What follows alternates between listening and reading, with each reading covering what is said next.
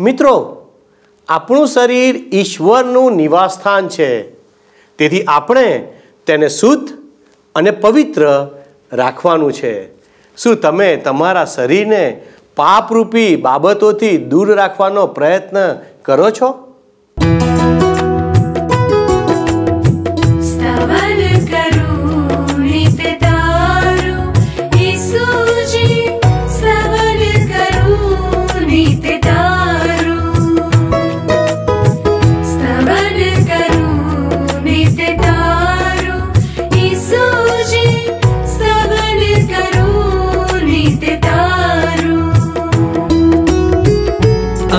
सवारे साध सुनीतौ महिमा करु प्रभु तारो। महिमा करु प्रभु तारो। स्तवन करु नित न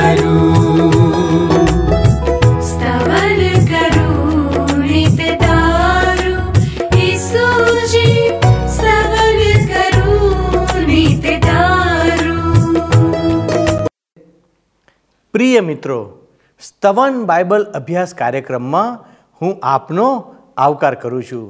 વિશેષ કરીને એવા દર્શકોનો આવકાર કરું છું કે જેઓ પ્રથમવાર આ કાર્યક્રમમાં ભાગ લઈ રહ્યા છે. સ્તવન કાર્યક્રમમાં ઈશ્વર વિશે લખવામાં આવેલી વાતોનો અભ્યાસ કરવામાં આવે છે, જે બાઇબલમાં પ્રગટ કરવામાં આવેલી છે. આ દિવસોમાં આપણે યોહાનની સુવાર્તાનો અભ્યાસ કરી રહ્યા છીએ. આપણે જોયું કે ઈશ્વર પોતે પ્રભુ ઈસુના રૂપમાં માનવજાત સમક્ષ પ્રગટ થાય છે. પ્રભુ ઈસુ ઈશ્વરનું માનવ સ્વરૂપ છે, જે માનવોની વચ્ચે રહ્યા. પરંતુ તે તો ઈશ્વર છે. તો સાધારણ મનુષ્ય તેમને કેવી રીતે જાણી શકે? ઈશ્વરને સમજવા માટે તેમના મૂળ સ્વરૂપને સમજવું જરૂરી છે. તેઓ સર્વશક્તિમાન, સર્વવ્યાપી અને સર્વજ્ઞાની છે. તે બાબતોને જોવામાં આવે છે. તેમના આ ગુણો તેમને માણસોથી અલગ કરે છે. આપણે એ વાતને જોઈશું કે ઈશ્વર પવિત્રતા પસંદ કરે છે અને મંદિરને શુદ્ધ કરે છે. તો આવો આજના અભ્યાસની શરૂઆત કરતા પહેલાં આપણે એક ગીત ગાઈએ અને ઈશ્વરને મહિમા આપીએ.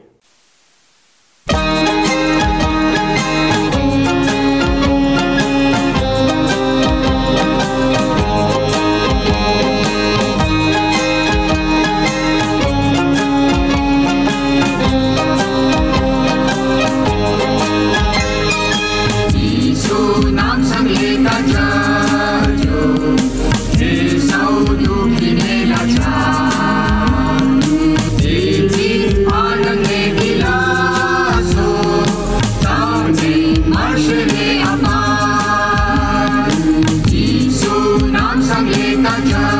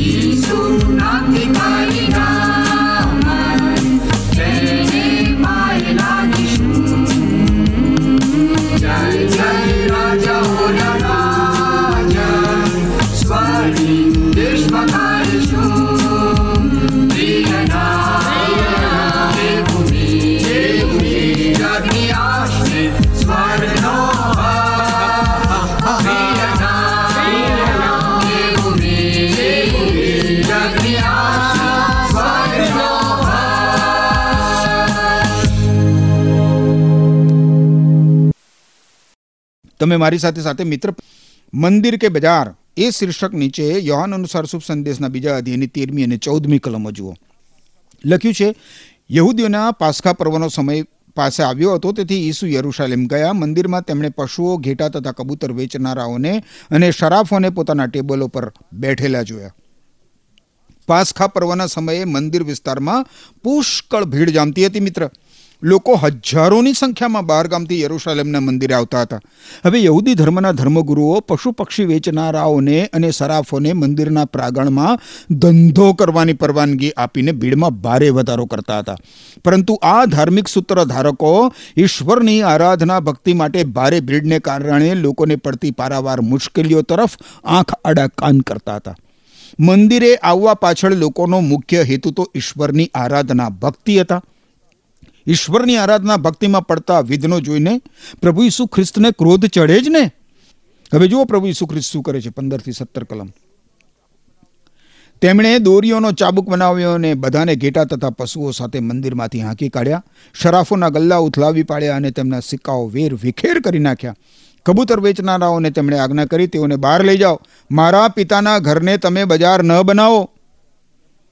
તેમના શિષ્યોને ધર્મશાસ્ત્રમાં લખેલું યાદ આવ્યું, પ્રભુ, તમારા ઘરની લગ્ની મારામાં ઉષ્મા જન્માવે છે. ઈસુ ખ્રિસ્ત પાસે તો ઈશ્વરનો અધિકાર હતો. એ એવી બાબત છે જે આપણને મળી શકે એમ નથી. ઈસુ ખ્રિસ્ત જેવું જીવન જીવતી વખતે આપણે ઈસુ ખ્રિસ્તનો પોતાનો અધિકાર મેળવવાનો પ્રયત્ન કેવી રીતે કરી શકીએ? ના કરી શકીએ. કારણ કે આપણને ઈસુ ખ્રિસ્તનો પોતાનો અધિકાર આપવામાં નથી આવતો. હવે સત્તરમી કલમમાં ઈસુ ખ્રિસ્તના શિષ્યો ધર્મશાસ્ત્ર બાઇબલનું જે લખાણ છે એ યાદ કરે છે. ગીતશાસ્ત્રના પુસ્તકના ઓગણસિત્તરમાં અધ્યાયની નવમી કલમ. આ બાઇબલ કલમ નવા કરારમાં સત્તર વખત ટાંકવામાં આવી છે. હવે આપણે આગળ યોહાન અનુસાર શુભસંદેશના બીજા અધ્યાયની અઢારથી વીસ કલમો જોઈએ. અહીં લખ્યું છે, યહૂદી અધિકારીઓએ તેમની પાસે પાછા આવીને પૂછ્યું, આ બધું કરવાનો અધિકાર કયા અદ્ભુત કૃત્યથી તમે સાબિત કરી શકો છો? ઈસુએ જવાબ આપ્યો, આ મંદિરને તોડી પાડો. હું તેને ત્રણ દિવસમાં ફરી ઊભું કરી દઈશ. તું એ પૂછ્યું, શું ત્રણ દિવસમાં તમે તેને ફરી બાંધી શકો છો? તેને બાંધતા તો છેતાલીસ વર્ષ લાગ્યા છે. ઈસુ ખ્રિસ્તની આવી વાત સાંભળીને યહૂદીઓ એમ સમજ્યા કે હમણાં જ પ્રભુ ઈસુ ખ્રિસ્તે જે મંદિરમાંથી વેપાર ધંધો કરનારાઓને હાંકી કાઢ્યા ને, એ મંદિર વિશે ઈસુ ખ્રિસ્ત આવી વાત કરે છે. આ મંદિર પાંચસો વર્ષ પૂર્વે ઝરુબાબેલે બાંધ્યું હતું, પણ મહાન હેરોદે તેને નવું સ્વરૂપ આપવાનું શરૂ કર્યું હતું. હેરોદ એને વિશાળ અને સુંદર બનાવવા ઈચ્છતો હતો. ઈસવીસન પૂર્વે વીસની સાલ આવતા સુધી તો મંદિરના પુનર્નિર્માણ કાર્યને છેતાલીસ છેતાલીસ વર્ષો થઈ ગયા હતા મિત્ર. પણ હજી પણ એ પુનર્નિર્માણનું કાર્ય પૂરું થયું નહોતું. આ યહૂદીઓ એમ સમજ્યા કે ઈસુ ખ્રિસ્ત આ ભવ્ય મંદિરને તોડી પાડીને ત્રણ દિવસમાં ઊભું કરવાની વાત કરે છે. એમને ઈસુ ખ્રિસ્તની વાતથી ભારે આંચકો લાગ્યો. પણ મિત્ર, હું તમારું ધ્યાન અહીં વપરાયેલા મૂળ ગ્રીક ભાષાના બે ખાસ શબ્દો તરફ દોરવા માંગુ છું. ચૌદમી અને પંદરમી કલમમાં જ્યારે પ્રભુ ઈસુ મંદિરની સાફ સફાઈ કરે છે, ત્યારે મંદિર શબ્દ માટે જે મૂળ ગ્રીક ભાષાનો શબ્દ વપરાયો છે, એ હાયરોન છે. હાયરોન એટલે સમગ્ર મંદિરની ઇમારત, મંદિરનું માળખું. હવે ઓગણીસમી કલમમાં મંદિર માટે પ્રભુ ઈસુ દ્વારા વપરાયેલો અને વીસમી કલમમાં યહૂદીઓ દ્વારા દોહરાવાયેલો મૂળ ગ્રીક ભાષાનો શબ્દ એ નાઓસ છે. આ નાઓસ શબ્દ શરીર માટે પણ વપરાય છે. યહૂદીઓ આ અર્થ સમજ્યા વગર પ્રભુ ઈસુ ખ્રિસ્તને પૂછે છે કે શું તમે મંદિરની આ ઇમારત ત્રણ દિવસમાં ફરી બાંધી શકો છો? અરે, એને બાંધતા તો છેતાલીસ છેતાલીસ વર્ષો વીત્યા હતા. પણ ઈસુ ખ્રિસ્ત તો એમના શરીર રૂપી મંદિરની વાત કરતા હતા. જુઓ એકવીસમી કલમ. પરંતુ જે મંદિર વિશે ઈસુએ કહ્યું, એ તો એમનું શરીર હતું. ઈસુ ખ્રિસ્તે એમ કહ્યું કે તમે આ મંદિરને, એટલે કે મારા શરીરરૂપી મંદિરને તોડી પાડો અને હું તેને ત્રણ દિવસમાં ફરી ઊભું કરી દઈશ. હવે અહીં પણ મૂળ ગ્રીક ભાષાનો જે શબ્દ છે તે ઇગેઈરો છે. ઇગેરો એટલે જાગૃત કરવું, સજીવન કરવું.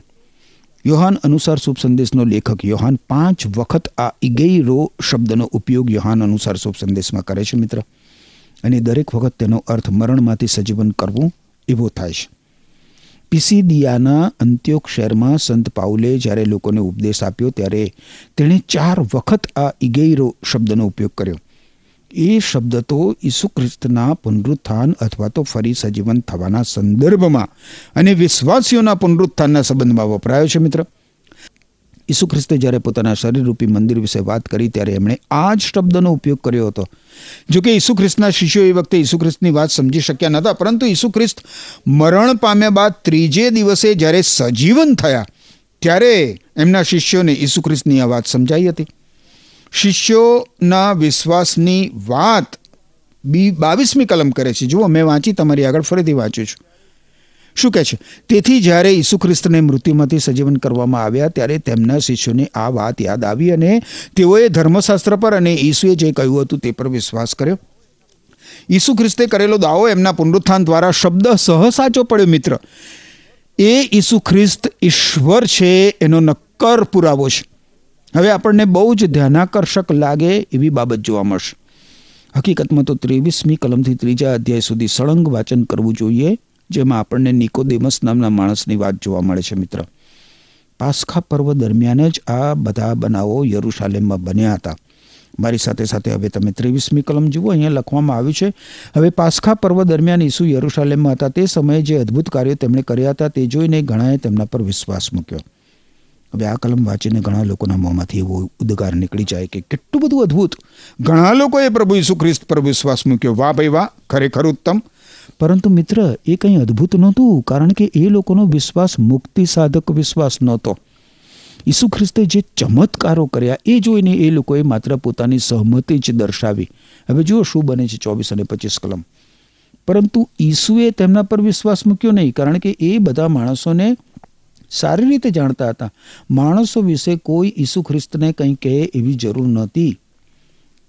બધાના હૃદયમાં શું છે એ ઈસુ ખ્રિસ્ત જાણતા હતા? હવે અહીંયા વાપરવામાં આવેલી ભાષા આપણને જણાવે છે કે ઈસુ ખ્રિસ્તે એ લોકો પર વિશ્વાસ મૂક્યો નહીં. તમે જુઓ મિત્ર, લોકોએ ઈસુ ખ્રિસ્ત ઉપર વિશ્વાસ મૂક્યો, પણ ઈસુ ખ્રિસ્તને એ લોકોમાં વિશ્વાસ નહોતો. સરળ શબ્દોમાં કહીએ તો એ લોકોના વિશ્વાસ તારણ સાધક વિશ્વાસ નહોતો. અલબત્ત, ઈસુ ખ્રિસ્તને એ વાતની જાણ હતી. ઈસુ ખ્રિસ્ત જાણતા હતા કે એ લોકોના હૃદયમાં શું હતું. શું તમે એવું માનો છો કે તમારા પાપો માટે મૃત્યુ સહન કરનાર ઈસુ ખ્રિસ્ત પર તમને એવો ભરોસો છે? તમે માનો છો કે તમારા પવિત્રકરણ માટે પ્રભુ ઈસુ ખ્રિસ્ત તેમના મૃત્યુને ત્રીજે દિવસે ફરીથી સજીવન થયા? શું તમે ઈસુ ખ્રિસ્ત તમારા માટે સ્વર્ગમાં જવાની એક જ આશા છે?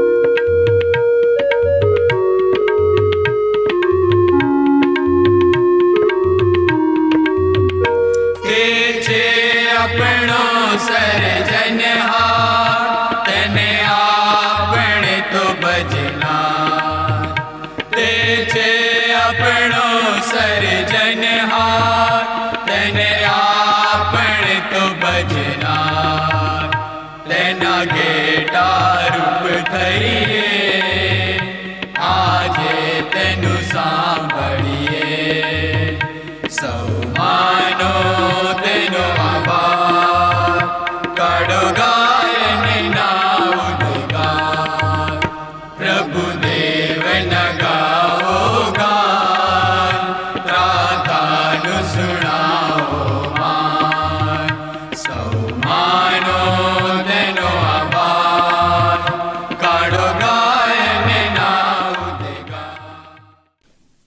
ઈસુ ખ્રિસ્ત જાણતા હતા કે લોકોનો વિશ્વાસ સાચો નહોતો, ખરો નહોતો. ઈસુ ખ્રિસ્ત બધા જ માણસોને જાણે છે, મિત્ર. માણસના હૃદયમાં શું છે તેની ઈસુ ખ્રિસ્તને જાણ હતી અને છે. માણસો માટે કોઈ ઈસુ ખ્રિસ્તને ભલામણ કરે એની જરૂર છે જ નહીં. કારણ કે ઈસુ ખ્રિસ્ત જાણતા હતા કે માણસમાં શું છે. બીજા શબ્દોમાં ઈસુ ખ્રિસ્તે ત્યાં લોકટોળાને કોઈ વચનો આપ્યા નહીં. મોટા જન સમુદાયે પ્રભુ ઈસુ ખ્રિસ્ત ઉપર વિશ્વાસ મૂક્યો, પણ પ્રભુ ઈસુ ખ્રિસ્ત એનાથી બંધાયા નહીં. પણ જ્યારે નિકોદેમસ નામનો માણસ રાત્રે ઈસુ ખ્રિસ્ત પાસે આવ્યો, ત્યારે ઈસુ ખ્રિસ્ત એની સાથે બંધાયા, કારણ કે નિકોદેમસનો વિશ્વાસ સાચો હતો, ખરો હતો. તમે જુઓ, બીજા અધ્યાયની ચોવીસમી કલમથી ત્રીજા અધ્યાયની પહેલી કલમ. પરંતુ ઈસુએ તેમના પર વિશ્વાસ મૂક્યો નહીં, કારણ તે બધા માણસોને સારી રીતે જાણતા હતા. માણસો વિશે કોઈ પ્રભુ ઈસુ ખ્રિસ્તને કંઈ કહે એવી જરૂર નહોતી. બધાના હૃદયમાં શું છે તે તે જાણતા હતા. નિકોદિમસ નામે યહૂદીઓનો એક અધિકારી હતો, તે ફરોશિયાના પંથનો હતો. આ કલમો સાથે સાથે વાંચવાથી આપણને સમજાય છે મિત્ર કે લોકટોળા અને નિકોદિમસ વચ્ચે ઘણો મોટો તફાવત છે. નિકોદિમસ જન સમૂહથી જુદો તરી આવે છે. પ્રભુ ઈસુ ખ્રિસ્તે લોકટોળા પર વિશ્વાસ કર્યો નહીં કારણ કે ઈસુ ખ્રિસ્ત જાણતા હતા કે લોકોનો વિશ્વાસ સાચો નહોતો, પરંતુ આ માણસ નિકોદિમસ નિકોદિમસ સાચો હતો, નિખાલસ હતો. આ નિકોદિમસનો પરિચય મેળવવો બહુ જરૂરી છે મિત્ર. ત્રીજા અધ્યાયની પહેલી કલમમાં નિકોદિમસ માટે ત્રણ બાબતો કહેવામાં આવી છે. પ્રથમ બાબત, નિકોદિમસ ફરોશિયોના પંથનો હતો. એનો અર્થ એ કે નિકોદિમસ ઇઝરાયેલના સર્વોચ્ચ લોકજૂથમાંનો હતો. ફરોશી પંથીઓ જૂનો કરાર ઈશ્વર પ્રેરિત છે એવો વિશ્વાસ રાખતા હતા. ફરોશી પંથીઓ મસીહના આગમનમાં પણ માનતા હતા, તેઓ ચમત્કારોમાં પણ માનતા હતા, તેઓ પુનરુત્થાનમાં એટલે કે મૃત્યુમાંથી સજીવન થવામાં પણ માનતા હતા. અને આ નિકોદિમસ આ ફરોશી પંથનો હતો. આપણે એનું નામ પણ જાણીએ છીએ. અહીંયા એનું નામ આપવામાં આવ્યું છે અને તે યહૂદીઓનો અધિકારી હતો. એટલે આ માણસ ત્રણ પ્રકારના મોરા પહેરીને જીવતો હતો. આ એક આધુનિક માણસનું ચિત્ર છે મિત્ર. નિકોદિમસ જ્યારે ફરોશી પંથીઓને મળતો ત્યારે તે ફરોશી બની રહેતો. જ્યારે નિકોદિમસ ફરોશી પંથીઓ વચ્ચે હોય ત્યારે તે તેઓ માનો એક બની રહેતો. ત્યારે તે સાવચેત રહેવાનું પડતું મૂકતો. પણ જ્યારે નિકોદિમસ ફરોશીઓ જ ની વચ્ચેથી દૂર થઈને બહાર રસ્તા પર જતો, ત્યારે લોકો તેને આવતો જતો જોતા અને એને રસ્તો આપવા માટે માનભેર આગા ખસી જતા. નિકોદિમસ એનો લાંબો ઝબ્બો પહેરીને અને પ્રાર્થના કરવાના જે શાલ છે એ ઉડીને બહાર નીકળતો હતો. એને રસ્તા પર જોઈને લોકો વાતો કરતા કે, જુઓ જુઓ જુઓ, પેલા યહૂદીઓના અધિકારી નિકોદિમસ જાય. એ એક વિશિષ્ટ વ્યક્તિ છે. એ તો યહૂદીઓના અધિકારી છે. હવે યોહાન અનુસાર શુભ સંદેશના ત્રીજા અધ્યાયની બીજી કલમ જુઓ. એક રાત્રે તે ઈસુની પાસે આવ્યો અને તેમને કહ્યું, ગુરુજી અમે જાણીએ છીએ કે તમે તો ઈશ્વરે મોકલેલા શિક્ષક છો, તમે જે અદ્ભુત કાર્યો કરો છો, તે કાર્યો કોઈ માણસ ઈશ્વર તેની સાથે ન હોય તો કરી શકે જ નહીં. આ નિકોદિમસ નામનો માણસ મોરું પહેરીને પ્રભુ ઈસુ ખ્રિસ્તની પાસે આવે છે. એ પ્રભુ ઈસુ ખ્રિસ્તને કહે છે કે અમે જાણીએ છીએ. અમે કોણ? અમે એટલે ફરોશીઓ. નિકોદેમસ ઈસુ ખ્રિસ્ત પાસે એક ફરોશી તરીકે આવ્યો. નિકોદિમસ એ મોહરું પહેરીને પ્રભુ ઈસુ ખ્રિસ્ત પાસે આવ્યો. નિકોદિમસ પ્રભુ ઈસુ ખ્રિસ્તની સચ્ચાઈથી પ્રશંસા કરે છે. એ પાખંડી નથી. નિકોદેમસ ઈસુ ખ્રિસ્તને જણાવે છે કે અમે ફરોશીઓ બધા એક મતના છીએ કે તમે ઈશ્વર પાસેથી આવેલા શિક્ષક છો. હું માનું છું કે નિકોદેમસ ઈસુ ખ્રિસ્ત સાથે ઈશ્વરના રાજ વિશે ચર્ચા કરવા આવ્યો હતો. ફરોશીઓ રોમની સત્તાને ફગાવી દઈને ઈશ્વરના રાજની સ્થાપના કરવા માંગતા હતા, પણ એમ કરવા માટે એમની પાસે કોઈ ઉપાય નહોતો. પણ હવે અહીં એક એવો નેતા ઊભો થયો છે જે લોકપ્રિય તો બન્યો છે, પણ તે જ્યાં જાય છે ત્યાં લોકોના ટોળે ટોળા એની પાછળ પાછળ જાય છે. અને એટલે ફરોશીઓ આ નેતાના ગળા પર એમના રથની ઝૂંસરી નાખવા માગે છે. આ નેતા ઉપરના પ્રદેશ ગાલિલમાંથી આવ્યો છે અને અહીંના રાજકીય નેતાઓ સાથે કઈ રીતે કામ પાર પાડવું તેની તેને ગતાગમ પડતી નથી. તેથી તેઓ એની સાથે હાથ મિલાવવા માંગે છે. એના હાથ મજબૂત કરવા માંગે છે. અને આ કારણથી નિકોદેમસ પ્રભુ ઈસુની પાસે આવે છે અને કબૂલ કરે છે કે ઈસુ ખ્રિસ્ત ઈશ્વર પાસેથી આવેલા શિક્ષક છે. આ માટે એ પ્રભુ ઈસુ ખ્રિસ્તના ચમત્કારોનો પુરાવો પણ આપે છે. નિકોદેમસે ઈસુ ખ્રિસ્તના ચમત્કારો કબૂલ મંજૂર રાખવા જ પડે. મહેરબાની કરીને એ યાદ રાખો મિત્ર કે પ્રભુ ઈસુ ખ્રિસ્તના ચમત્કારો પર કોઈને શંકા નહોતી. કોઈને નહીં. એ સમયે તો નહીં જ. ઈસુ ખ્રિસ્તના ચમત્કારો પર શંકા સેવી શકાય એવું છે જ નહીં. હવે ત્રીજી કલમ જુઓ. ઈસુએ જવાબ આપ્યો, હું તમને સાચે જ કહું છું, નવેસરથી જન્મ પામ્યા વગર કોઈ માણસ ઈશ્વરનું રાજ જોઈ શકતું નથી. મને લાગે છે મિત્ર કે નિકોદિમસ આ જ કારણસર પ્રભુ ઈસુ ખ્રિસ્ત સાથે ઈશ્વરના રાજની વાત કરવા આવ્યો હતો. મને નથી લાગતું કે અન્ય કોઈ કારણસર પ્રભુ ઈસુ ખ્રિસ્ત એની વાત વચ્ચેથી કાપી નાખીને એને જણાવે કે નવેસરથી જન્મ પામ્યા વગર કોઈ માણસ ઈશ્વરનું રાજ જોઈ શકતું નથી. આ માણસ નિકોદિમસ એક ફરોશી એના પગના તળિયાથી એના માથાના વાળ સુધી ધાર્મિક હતો. અને છતાં પણ પ્રભુ ઈસુ ખ્રિસ્ત તેને કહે છે કે જો તે નવેસરથી જન્મ પામે નહીં, તો તે ઈશ્વરનું રાજ જોઈ શકતો નથી. જો આ માણસ નિકોદેમસ ઈશ્વરના રાજ વિશે અને તેની સ્થાપના વિશે ઈસુ ખ્રિસ્ત સાથે ચર્ચા કરવા આવ્યો હોય, તો ઈસુ ખ્રિસ્તના આ વિધાનથી એના પગ નીચેની ધરતી જ ખસી ગઈ. અને એટલે નિકોદેમસ હવે ફરોશીઓનું મોરું ફગાવી દે છે. પણ હજી તે યહૂદીઓનો અધિકારી છે? ચોથી કલમ જુઓ. નિકોદેમસે પૂછ્યું, માણસ વયો વૃદ્ધ થયા પછી કેવી રીતે ફરીથી જન્મ પામી શકે? તે પોતાની માના ગર્ભમાં પ્રવેશીને ફરીવાર તો જન્મ પામી શકે જ નહીં. ઈસુ ખ્રિસ્તે નિકોદિમસને કહ્યું કે તેણે નવેસરથી જન્મ પામવો જોઈએ. આ માટે મૂળ ગ્રીક ભાષામાં જે શબ્દ વપરાયો છે, મિત્ર, એ એનોથેન છે. એનોથેન. એનો અર્થ થાય ઉપરથી. નિકોદેમસ શારીરિક જન્મનીથી વિશેષ કંઈ સમજી શકતો નથી. નિકોદેમસ ફરીશી તરીકેનું મોરું તો ઝડપથી ઉતારી દઈને પ્રભુ ઈસુ ખ્રિસ્તને પૂછે છે. ભાઈ નવેસરથી જન્મ કેવી રીતે પામી શકાય? પ્રભુ ઈસુ ખ્રિસ્ત શારીરિક જન્મની તો વાત જ કરતા નહોતા. ઈસુ ખ્રિસ્ત તો આત્મિક જન્મની વાત કરતા હતા, પણ નિકોદેમસ આત્મિક જન્મની વાત સમજી શકતો નથી. એનું કારણ એ છે કે એ સમજવા માટે એની પાસે આત્મિક ક્ષમતા જ નથી. પાંચમી કલમ. ઈસુએ જવાબ આપ્યો, હું તમને સાચે જ કહું છું, પાણીથી તથા આત્માથી જન્મ પામ્યા વગર કોઈ માણસ ઈશ્વરના રાજમાં પ્રવેશી શકતું નથી. ઈસુ ખ્રિસ્ત આગળ યોહાન અનુસાર શુભ સંદેશના સત્તરમા અધ્યાયની સત્તરમી કલમમાં પોતાના શિષ્યો માટે ઈશ્વર પિતાને વિનમે છે કે સત્ય દ્વારા તમે પોતાને માટે તેમને અલગ કરો. તમારો સંદેશ, તમારું વચન સત્ય છે.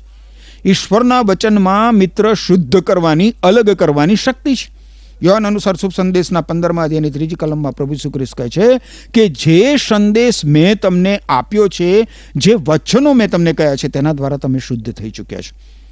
બાઇબલમાં મિત્ર ઈશ્વરના વચનોને પાણી સાથે સરખાવવામાં આવ્યા છે. પાણી અને આત્માથી જન્મ પામવો એટલે વ્યક્તિએ બાઇબલમાંના ઈશ્વરના પવિત્ર વચનોના ઉપયોગ વડે પવિત્ર આત્માથી જન્મ પામવો. ઈશ્વરના પવિત્ર આત્મા દ્વારા વ્યક્તિના જીવનમાં ઈશ્વરના પવિત્ર વચનોના લાગુકરણ વગર કોઈ વ્યક્તિ નવેસરથી જન્મ પામી શકે નહીં. આજે માણસ પાણીરૂપી ઈશ્વરના વચનોના ઉપયોગ દ્વારા ઉપરથી જન્મ પામી શકે છે મિત્ર અને પવિત્ર આત્મા માણસના હૃદયમાં તે વાસ્તવિક બનાવે છે. બાઇબલમાં નવા કરારના વિભાગમાં પ્રેષિતોના કૃત્યો નામના પુસ્તકમાં ત્રીજા અધ્યાયમાં તમે જુઓ તો ત્રણ નોંધપાત્ર હૃદય અને જીવન પરિવર્તનના ઉદાહરણો આપવામાં આવ્યા છે. ઇથિયોપિયાના ખોજાનું પરિવર્તન છે ત્યાં, કર્નેલિયસનું પરિવર્તન છે અને પાઉલનું પરિવર્તન. આ ત્રણ માણસો નૂહના ત્રણ કુટુંબોના પ્રતિનિધિઓ છે. શેમનો દીકરો હામનો દીકરો અને યાફેથનો દીકરો. આ ત્રણ કિસ્સામાંના દરેકમાં તેમના પરિવર્તન માટે ઈશ્વરના પવિત્ર આત્મા દ્વારા ઈશ્વરના પવિત્ર વચનો ઉપયોગમાં લેવાયા હતા. ઈશ્વરની પદ્ધતિ મિત્ર, ઈશ્વર પવિત્ર આત્મા દ્વારા ઉપયોગમાં લેવાતા ઈશ્વરના પવિત્ર વચનો છે, જે એક માણસ બીજા માણસને આપે છે. પાણીથી અને આત્માથી જન્મ પામવામાં ઈશ્વર પવિત્ર આત્મા દ્વારા ઈશ્વરના પવિત્ર વચનોનો ઉપયોગ થાય છે. આ વગર નિકોદિમસ અને અન્ય કોઈ પણ વ્યક્તિ ઈશ્વરના રાજમાં પ્રવેશી શકે નહીં. તમારે મિત્ર ઈશ્વરનું રાજ જોવું હોય, ઈશ્વરના રાજમાં પ્રવેશ કરવો હોય, તો ઈશ્વરના આ જે વચનો તમે સાંભળો છો, તેને તમારા હૃદય સુધી પહોંચવા દઈને ઈશ્વર પવિત્ર આત્માને તમારા હૃદયમાં કાર્ય કરવા દો. એમ કરવા માટે ઈશ્વર તમને કૃપા આપો. આમેન. પ્રિય મિત્રો, આપણે જોયું કે ઈસુ મંદિરની અપવિત્રતાથી ખુશ નથી અને તેઓ મંદિરને શુદ્ધ કરે છે. પ્રિય મિત્રો, આપણે એ યાદ રાખવાની જરૂર છે કે આપણું શરીર ઈશ્વરનું મંદિર છે અને ઈશ્વરનો આત્મા આપણામાં વાસ કરે છે. જો આપણે ઈશ્વરના મંદિરનો નાશ કરીશું, તો તે આપણો નાશ કરશે. તો તે આપણો નાશ કરશે. માટે આપણે આપણા શરીરરૂપી મંદિરને પવિત્ર રાખવાનું છે. ઈશ્વરે તમને અને મને એટલા માટે બનાવ્યા છે કે આપણે ઈશ્વરનો મહિમા પ્રગટ કરીએ. તો પછી અયોગ્ય કાર્યો કરીને આપણે કેવી રીતે આપણા જ વિરોધી બની શકીએ અને પોતાની જાતનો જ નાશ કરી શકીએ? મિત્રો, હું જાણું છું કે તમારો જવાબ ના જ હશે. તો આવો, આ વાતની સમજણ જો આપણને પડી છે, તો આપણે ઈશ્વરનો મહિમા આપવા માટે જીવીએ અને આપણા જીવનને આશીર્વાદિત કરીએ. તો અંતમાં આપણે પ્રાર્થના કરીને આજનો અભ્યાસ પૂરો કરીએ. પ્રાર્થના કરીએ. પ્રભુજી, અમે તમારો આભાર માનીએ છીએ કારણ કે તમારી અદ્ભુત કૃપામાં તમે અમને આજનો આ કાર્યક્રમ નિહાળવાને માટે મદદ કરી. પ્રભુ, આજના કાર્યક્રમમાં અમે જે કાંઈ શીખ્યા છીએ તેનો અમલ કરવાને માટે અમને મદદ કરો અને પવિત્ર પ્રભુ, અમારા દર્શક મિત્રોમાં જો કોઈ મુશ્કેલીમાં છે, તકલીફમાં છે, હેરાન થઈ રહેલું છે, પરેશાન થઈ રહેલું છે, તો અમારી પ્રાર્થના છે, ઈસુના નામમાં તમે તેઓને શાંતિ પૂરી પાડો. તમારી કૃપામાં પવિત્ર પ્રભુ અમારા એ બધા દર્શક મિત્રોને રાખો એવી અમારી વિનંતી છે. એમની સર્વ જરૂરિયાતોને દેવ તમે પરિપૂર્ણ કરો. અમે ધન્યવાદના અર્પણો સાથે અમારી આ વિનંતી ઈસુના નામમાં માગીએ છીએ. મારે સાંભળોને સ્વીકાર કરો. આમીન. વારું મિત્રો, ફરી મળીએ ત્યાં સુધી અમને રજા આપશો. શું તમને આ કાર્યક્રમ ગમ્યો? અત્યારે જ અમને મિસ કોલ કરો.